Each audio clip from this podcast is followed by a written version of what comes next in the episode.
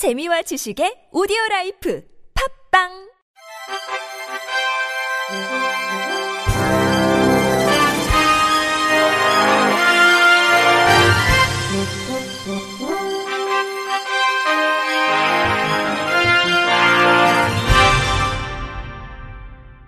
청취자 여러분 안녕하십니까? 3월 28일 화요일 KBRC 뉴스입니다. 정신장애인 당사자와 가족, 관계자들이 정신건강 증진 및 정신질환자 복지 서비스 지원에 관한 법률 개정안에 조속한 입법 촉구 목소리를 높였습니다. 지난 2016년 정신건강복지법 개정 당시 정신장애인이 장애인복지법상 복지 서비스에 배제돼 강제 입원 및 입원소의 폐단을 해소하기 어렵고 지역사회에서 정착해 살아갈 수 없다는 지적으로 복지 서비스 제공에 관한 6개의 조항이 신설됐습니다. 하지만 정신장애인 복지 서비스 제공에 대한 제도나 예산이 수반되지 않아 사각지대가 해소되지 못하고 있는 실정입니다. 또 2021년 장애인 복지법이 개정돼 정신질환자를 장애인 복지법 적용에서 제외하는 조항이 삭제됐으나 장애 미등록 정신질환자에 대한 서비스는 여전히 공백이 발생하고 복지 서비스의 지역 간 격차가 극심해 서비스 부족에 대한 개선 요구가 계속해서 제기되었습니다. 이에 더불어민주당 남인순 의원과 인재근 의원은 지난 2월 각각 정신병원 보호 입원제도 폐지와 정신질환자의 인권을 강화하는 정신장애 복지법 개정안을 발의했습니다.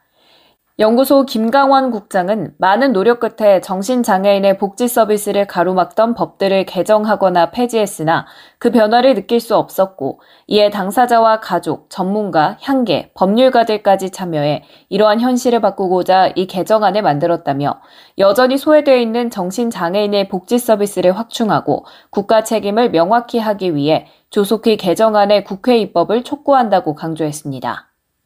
장애인 차별금지 추진연대 등 장애계가 오세훈 서울시장 등을 상대로 서울시 장애인 콜택시 내 녹음기기 설치에 대해 장애인을 잠재적인 범죄자로 낙인 찍는 차별이라면서 국가인권위원회에 진정을 제기했습니다.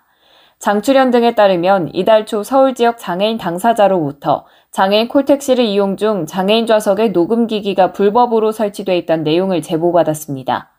콜택시 내 녹음 기기를 발견했다는 상상행동 장애와 여성 마실 김광희 대표는 이곳에 마이크가 왜 있냐고 운전자에게 물어보니 소통을 잘 하기 위해 설치했다고 답했습니다.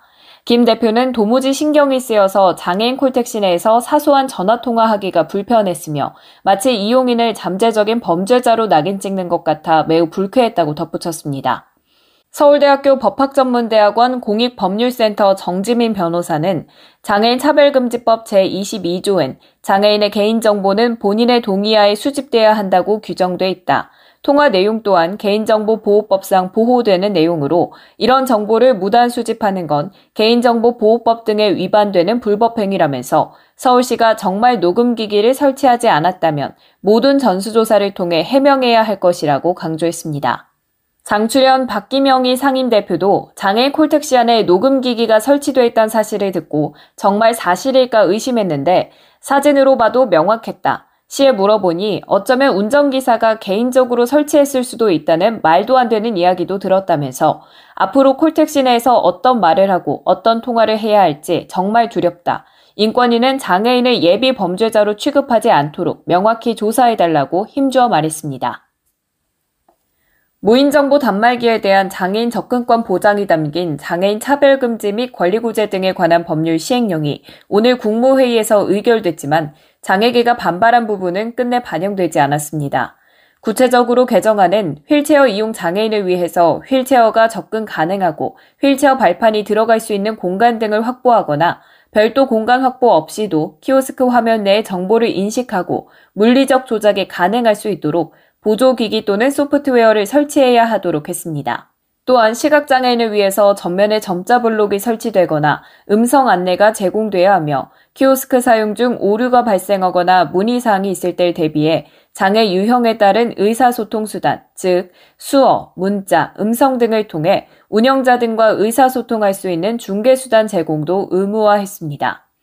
다만 바닥 면적의 합계가 50제곱미터 미만의 소규모 시설의 경우 기기의 전면 교체 없이도 모바일 앱 등을 통해 키오스크를 원격 제어할 수 있는 보조적 수단을 두거나 상시 지원 인력이 있어 장애인의 키오스크 이용을 돕기 위한 조치가 제공되는 경우엔 법률상 정당한 편의를 제공한 것으로 봤습니다.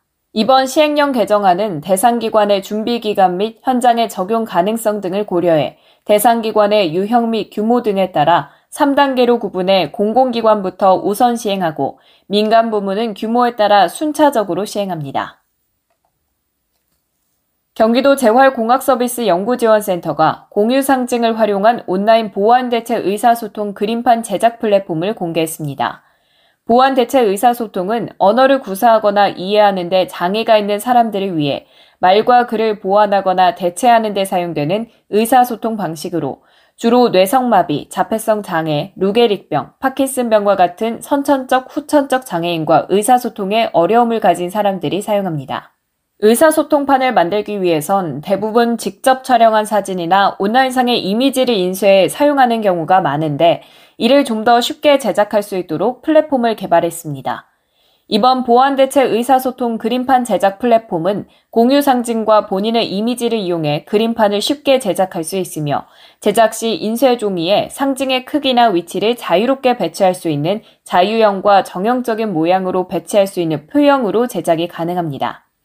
강인하 경기도 재활공학서비스 연구지원센터 센터장은 보안 대체의 의사소통을 잘 사용하기 위해선 사용자의 언어 능력, 사용 환경 및 목적에 적합한 기기를 사용해야 하나 그간 정확한 정보나 방법 등을 알지 못해 기기 사용을 포기하는 경우가 발생했다며 센터는 의사소통에 어려움을 겪는 누구나 보안 대체 의사소통을 사용할 수 있도록 플랫폼 개발뿐 아니라 교육과 솔루션 제공 등 다양한 사업을 추진할 것이라고 전했습니다.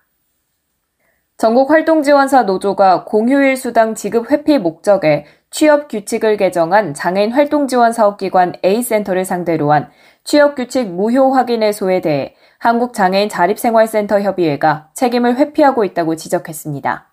지원사 노조에 따르면 A센터는 유급 휴일을 주 휴일, 근로자의 날, 공휴일 및 대체 공휴일, 기타 센터가 지정한 날 등으로 정하며 토요일은 무급 휴무일로 하며 센터가 필요한 경우 별도의 무급 휴일 및 무급 휴무일을 정할 수 있다.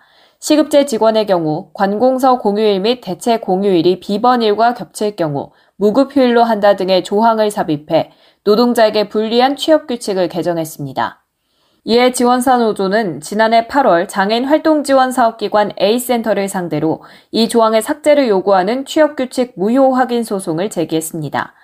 이에 대해 해당 소송의 첫 변론 기일이 있던 23일 한자협은 기자회견을 개최 시급제 활동지원사 처우는 보건복지부에 관공서 공휴일 수당 지급은 고용노동부의 책임을 물으라고 목소리를 높였습니다. 이러한 기자회견에 대해 지원사 노조는 한자협은 갈등의 원인 제공은 정부 부처별 일관성 없는 정책 설계와 복지부가 수가 총량만 지급하고 법정 수당을 지원하지 않기 때문이라고 지적하며 A센터 취업규칙 개정은 노동부의 행정 해석에 근거해 적법한 절차를 따랐다고 주장했다고 설명했습니다.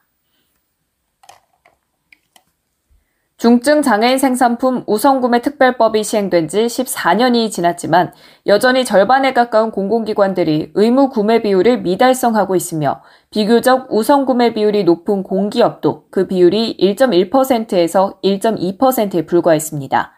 이러한 현상이 나타나는 이유는 공공기관 등에선 중증 장애인 생산품 구매 비율인 1%만 달성하면 된다는 의식을 가지고 있기 때문이란 지적입니다.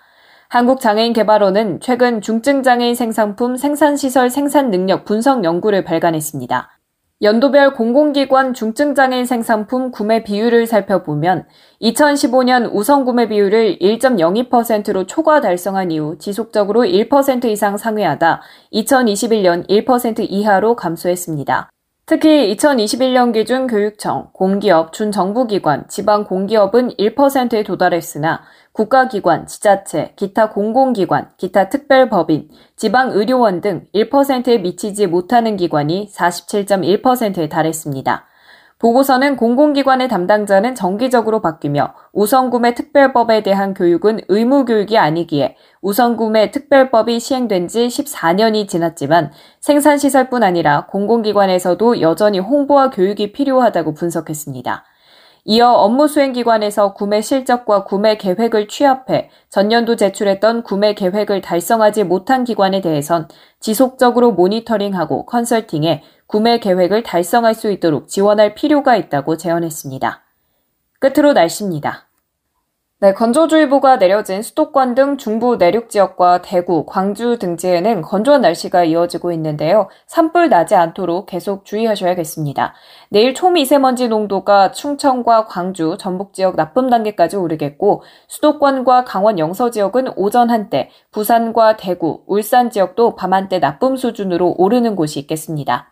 내일 아침 기온은 전국이 영하 1도에서 영상 9도로 오늘보다 조금 높겠습니다. 낮 기온도 광주 22도, 대구 21도, 서울 20도 등으로 오늘보다 3도에서 5도 정도 높아 대부분 지방이 20도 안팎까지 올라가겠습니다. 바다의 물결은 모든 해상에서 0.5에서 2m로 비교적 낮게 일겠지만 서해상엔 짙은 안개가 끼는 곳이 있겠습니다. 날씨였습니다. 이상으로 3월 28일 화요일 KBRC 뉴스를 마칩니다. 지금까지 제작의 이창훈, 진행의 최유선이었습니다. 고맙습니다. KBRC